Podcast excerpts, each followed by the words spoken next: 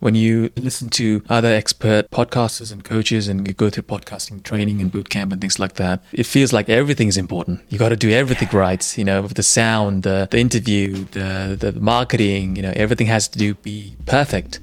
Hiya, and welcome to the Podcast Owner's Manual. This is your handy reference guide to taking care of your podcast and yourself. My name is Mark. I am your podcast producer, consultant, and coach. And this week I'm chatting to Nirish Shakya of the Design Feeling podcast. Now, Nirish uh, talks with guests about human centered design. And we got into how we can make our episodes sound as natural and engaging as possible.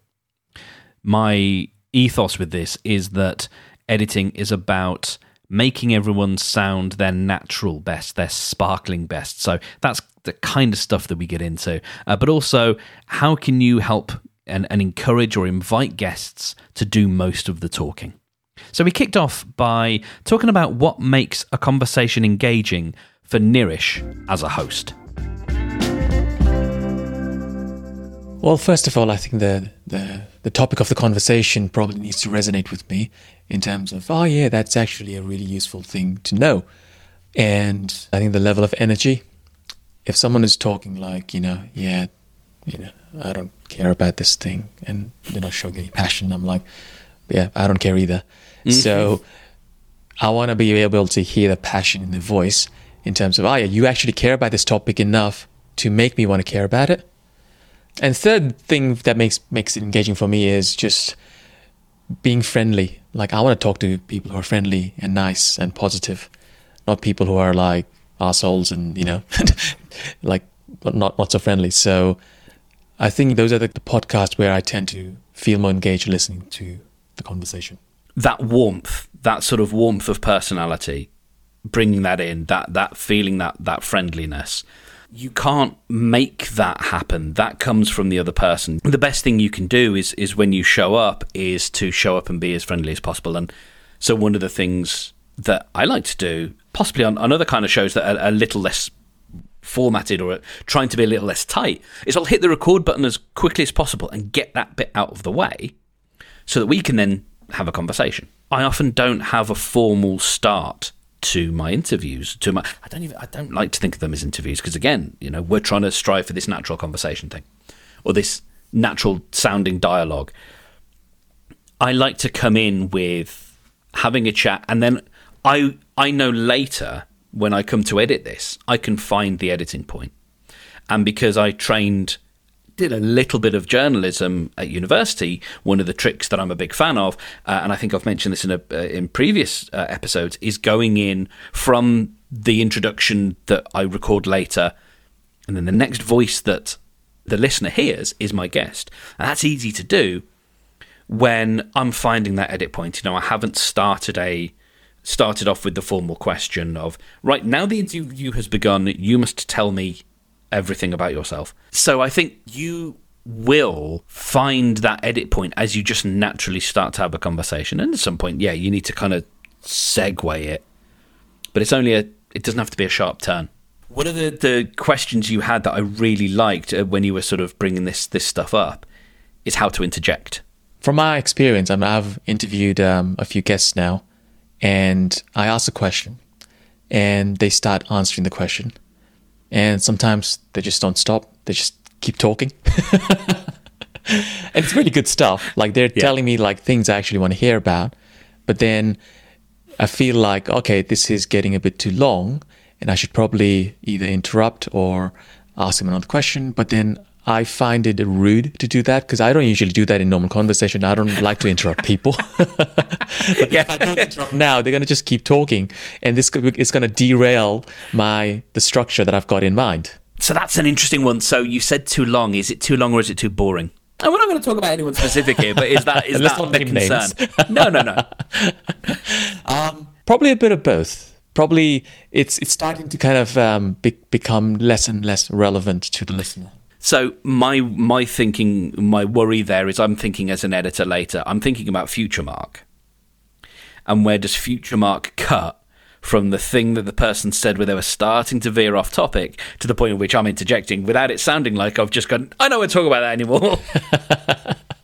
I think you have to sort of watch the clock because okay, so so one of the things that I was thinking of doesn't help necessarily with the if they're just going on and on, not letting you get a word in. We'll get to that, and, and I'll, I'll I'll think some more about that. But one of the things that I often do is I I am someone who tends to has a tendency to interrupt. And I think when we've been on Zoom calls before, that is probably more common in a trait that I have when we have a sort of normal conversation than it is maybe when I'm recording a podcast. Because when I'm recording here, I, I know that, and this is something I can get better at in normal conversations, I can make a note if I think must you know remember this thing. If my if my brain's gone, I, I must talk about this thing now, otherwise I'll forget it. I can make a note, and then once we've finished that avenue of conversation, we can look at that and go, okay, let's revisit this this question. Or you said this thing that, that came up. It makes you look like you've got an amazing conversational memory, um, but really you're just there making a note. And so, but I think honestly, I kind of think you you you have to do it. And I think because you've got to think about the listener and the fact that this is this is a dialogue more than it is a conversation. What is the difference between a dialogue and a conversation? I think a conversation is a style of dialogue or is a type of dialogue, but not all all conversations are dialogues, but not all dialogues are conversations. Because like an interview, like as in like a police interrogation, that's a dialogue. It's not. I, I wouldn't call it a conversation. You know, an interrogation is not a conversation, and I mm. think status maybe plays a part in that, and that's difficult because you now you now have to potentially elevate your status because you are now controlling the conversation. And I think that's difficult. Especially if you've got a guest who, like, I think a lot about status. It's something that I, I did a little bit of study of when I was in improv. Is is thinking about how we think of of high status and low status characters. Because if you're interviewing someone who's got this great knowledge on something, you tend we or one tends to elevate them to a higher status. You know, mm. we are sitting at their feet, drinking of their wisdom. Yeah. I think that's that's what I've been doing because I've been interviewing people who are a lot smarter than me. I doubt that's true. Um, there might be, they might have, you know, certain spheres of knowledge that they can talk of, but you know, let's let's nip that in the bud. in, in, their area of expertise, sure, okay. and yes, that is difficult, and I think that is lots of these things. Unfortunately, the unsexy answer is they come with practice, and I think that I think that is something that comes with practice, and I think part of it is you can get in your head about things very easily. And once you're in your head, once that person's talking and you're thinking, wow, this is gold, this is great, there's so much useful information here. Part of what we're doing then is not necessarily listening and focusing and being mindful of the conversation that's hap- that's unfolding right now, and that is it. Again, it is okay. Let's you know let's call call it a conversation because it is. It is just a heightened version of that. I think one thing that I've picked from that is it's there's a lot to do with the mindset you're bringing into the into the the conversation or the or the interview, yeah. um, and and the power dynamics that that creates, right? And yeah. yeah. I think what you've made me realize is that maybe I'm, I'm kind of going in being this um, this this lower uh, entity in that in that um, d- dynamics where you're the you're kind of going in thinking, oh, you know, they're doing you a favor by coming to your show and sharing their wisdom and insights. So you should listen to everything that they say. Everything that they say is right, and so on. Uh, which kind of, I guess, makes it more difficult. I guess puts more pressure on you to have to listen to everything that they say and not interject. Yes, and also to know what to say if the person's made a really good, succinct point and you're like, but that's tied that up in a nice, neat bow. what do we do now? Because in a normal conversation, you might look at your, your glass and go, Do you want another one? And go to the bar. you know, you, you would find something else. You would look around and go, What is that weird piece of artwork on the wall? Mm.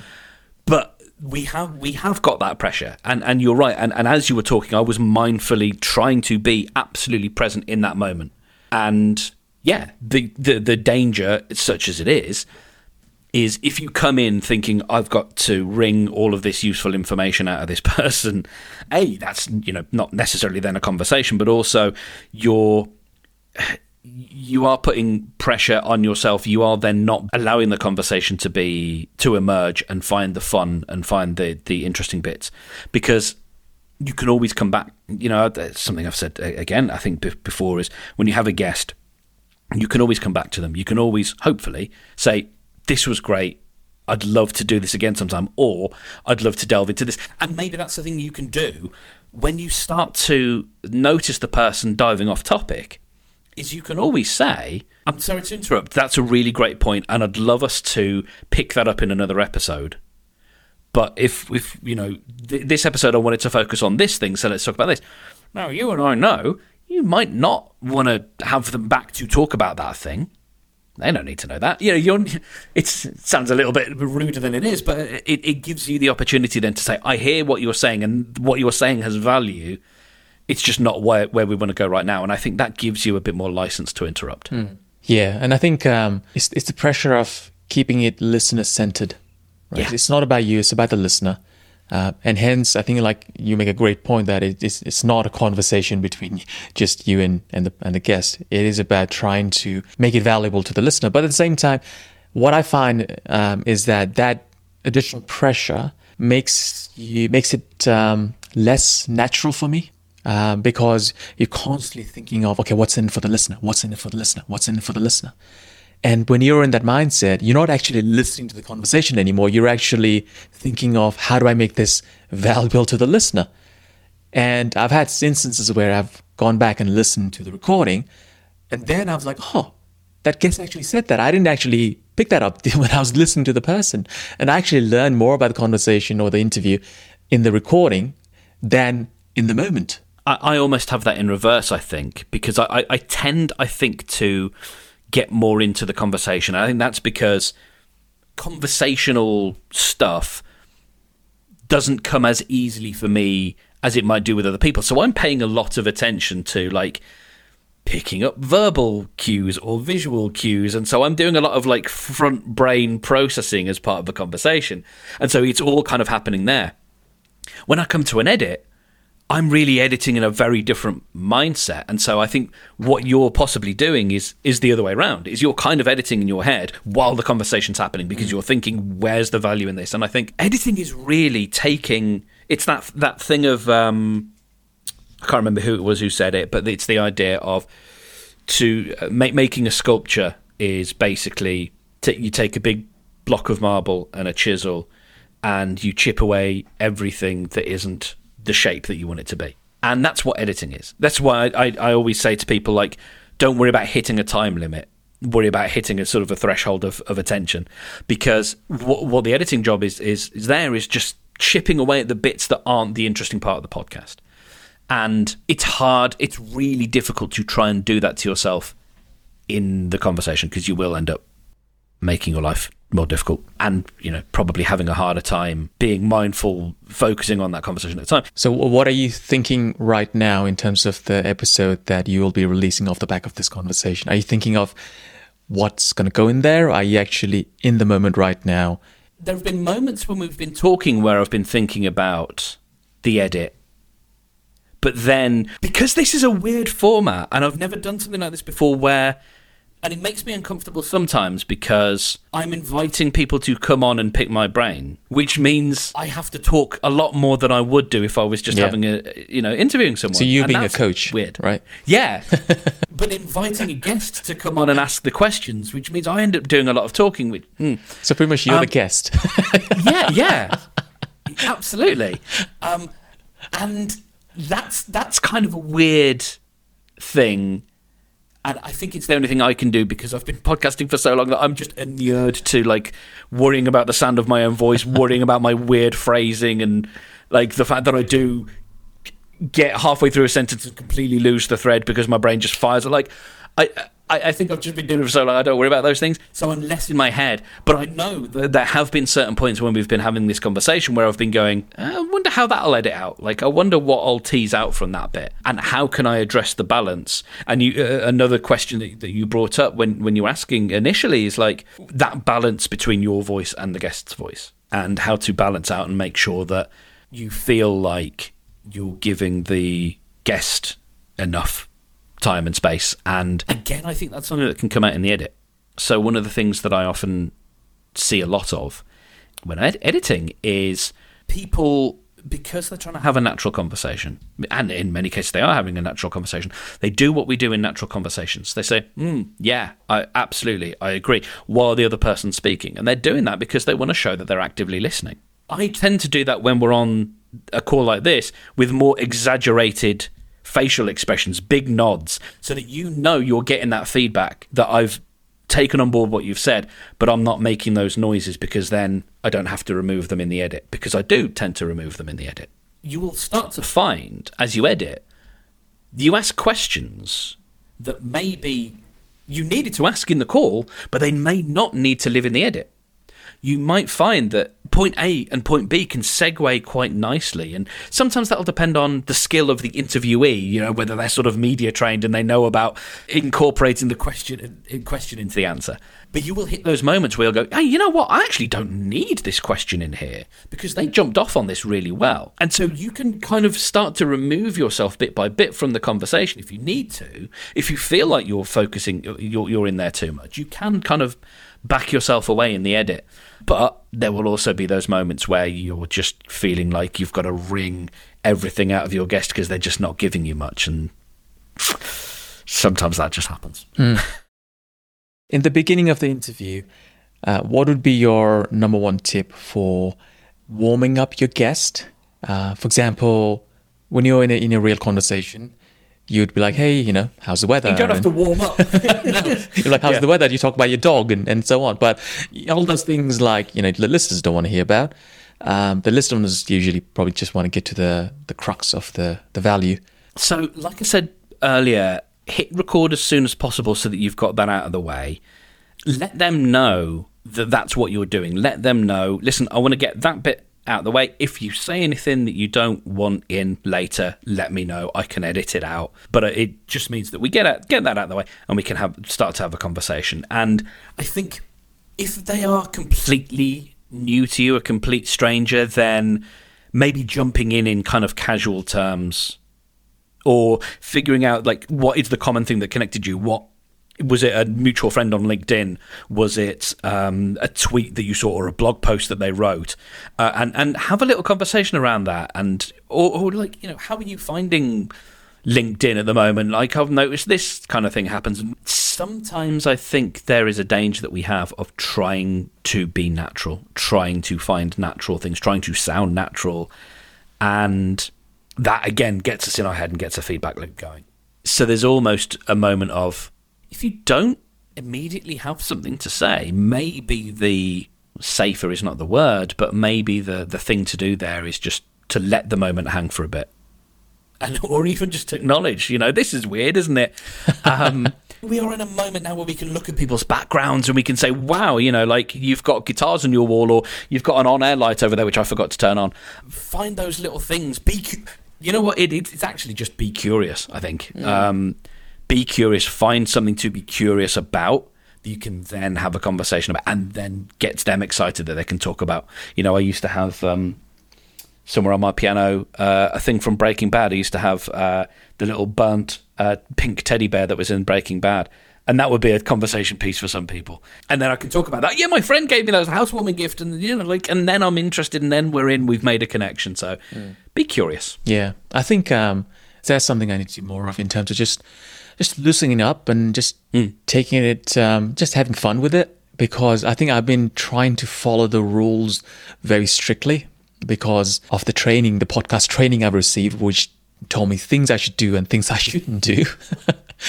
and I think that's making me feel more um, under pressure of just having to perform yes. rather than just being in the moment.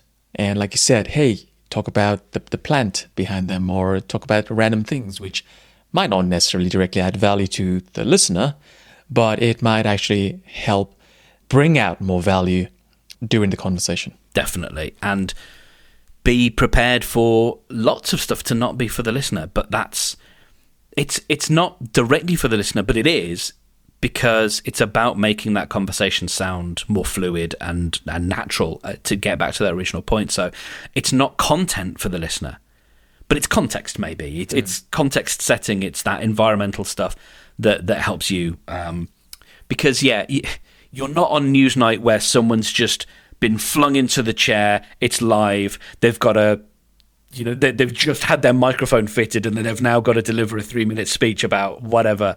We have the luxury of being able to sit with people, and other people may disagree with this, but I think if you if you've got like if you get a stellar guest and you've got half an hour with them, you might think, right, we haven't got much time to do the niceties. There's a part of me that thinks, you know what, if you actually just spent 10 minutes talking about what plant is that behind them, and then you get to have 15 minutes of real intense, like, and when I say intense, I mean we're really both enjoying this, we're really both engaged in this conversation because we've got all that stuff out the way.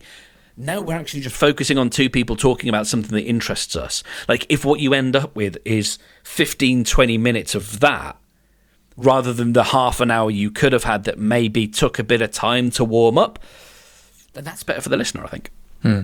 I think one thing that I'm trying to learn how to do is to not make it sound like a Q&A, like question, answer, question, answer. And sometimes I feel like that's where it's heading because a lot of my conversations, because I'm, I'm like so stiff, so nervous, just want to kind of make the best use of that time that I'm not letting it be more of a fun, casual thing. Use that. Use that energy rather than try and fight it. Accept that that is right now where you are. Because I think sometimes and I'm gonna I'm gonna butcher this, but it's it's like the, the thing in Buddhism about the struggle, like that being the issue, the not accepting of, of that that is the problem. And so I think if you can accept, okay, right now, at where I am in my trajectory as a podcaster, I feel more comfortable with structure. I feel more comfortable with a direct, like, here's a question, answer the question. You can have fun with that. You can play with that. You can say, for the first 10 minutes or whatever or I've got x number of questions let's do them like nicely rapid fire high high energy and then you can always see what comes out of those questions. You can always be sort of furiously making notes of what they've said that you can then come back to after you've answered those uh, asked those sort of questions. I think when you've got something like that the difficulty and where that stiffness and that rigidity comes from is i think partly by trying to fight it. Yeah, that, that's something that I have been trying to embrace more in my life. Um, being born into a, a, Buddhist family, uh, but not having practiced Buddhism properly, that's something that I'm trying to learn how to do in terms of just letting letting it be. When you figure it out, let me know.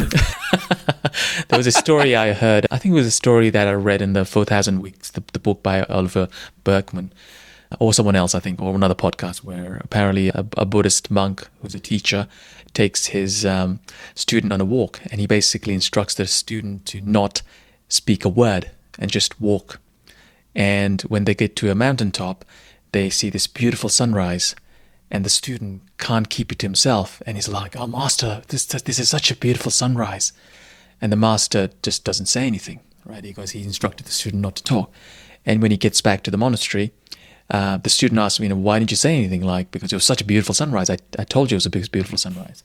And the, the master basically told the student that when you thought about the sunrise and told me about the beautiful sunrise, you're not experiencing the sunrise. You're actually thinking about it, right? And there's a difference there between thinking about an experience and actually experiencing it.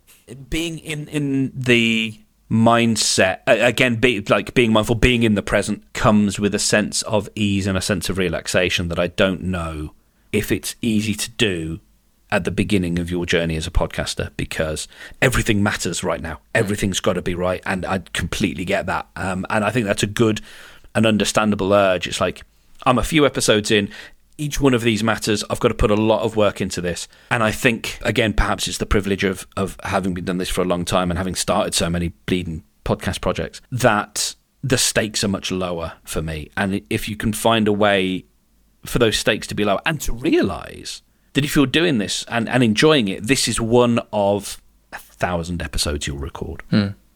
How do you know like which one of those stakes are real stakes or which ones are just in your head?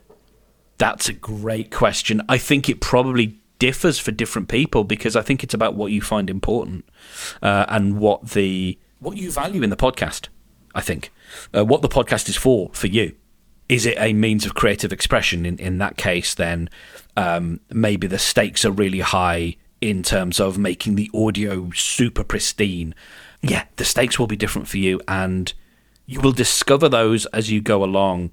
But I don't think they should. I, I, I, think, yeah, you should find them. I don't think they should come inherited from the rules that someone else has, has set out for you. As much as people like me and lots of other people can advise and say this this is what we think are important, you've got to sort of synthesize and figure out well for the show that you want to make for the resources that you have for the people you want to speak to for the impact that you want to have for the time and all that stuff that you have available to you what are the actual stakes and you will find that as you as you go through I think that's a great way to put it because when you listen to um, other expert podcasters and coaches and you go through podcasting training and boot camp and things like that, it feels like everything is important. You got to do everything right, you know, with the sound, the, the the interview, the the marketing, you know, everything has to do be perfect. I'm exhausted just thinking about it. but I think, like I said, that that um, it depends on you. There is no one right way. Um, but what is right for you. Because so much of it comes from a good place, and it comes from a place of wanting to help people make the best thing that they can. And so there is a, an element that maybe we have to invite people to, to work a bit harder on some aspects than others, than, than they maybe feel comfortable, or push pe- people out of their comfort zone. Definitely, I think that's that's useful to do because that's how you grow. But it's also realizing when you're pushing against stuff that really doesn't matter to that person. I could I could talk until I'm blue in the face about a particular thing of, of sound quality or whatever, and if I know that the podcast is going to be listened by someone in the bath on their on their Bluetooth speaker, then what am I worrying about? And and again, you'll find that as you go. Wow. I've really enjoyed this. Um, would you uh, please tell the listener what your show is and, and, where people can find it and why they should be listening? Sure. So, I recently launched a podcast called Design Feeling, which is about helping designers, creators, uh, technologists, people who basically solve problems and make things to know themselves first so that they can use that knowledge of self awareness to be more creatively confident and work on more impactful projects that actually bring them more joy and meaning. And the reason I started this podcast was because I didn't know myself as a problem solver, as a designer. I knew my customers and my users and my clients more than I knew myself. And I was basically driven by external forces when it came to the work that I was doing without actually understanding what are my needs? What do I want out of this? So I'm actually trying to start a conversation with other experts who might be kind of going through the same things in terms of how do I increase my self awareness, my creative confidence, and my sense of meaning in what I'm doing as designers and problem solvers. So you can check out the podcast at designfeeling.co or any of your favorite podcast platform. Please do follow. There's a voice I could just sit and, and listen to for a very long time. So I hope that you don't edit yourself too much out of the conversation. Oh, thanks, Mark. Big thanks to Nirish Shakya from the Design Feeling podcast for chatting to me this week. Uh, if you want to discuss anything that we brought up in the episode uh, and find out how to apply it to your work, then you can drop me an email, mark at origin.fm. Uh, and also, uh, you'll find links to everything that we chatted about at podcastownersmanual.com.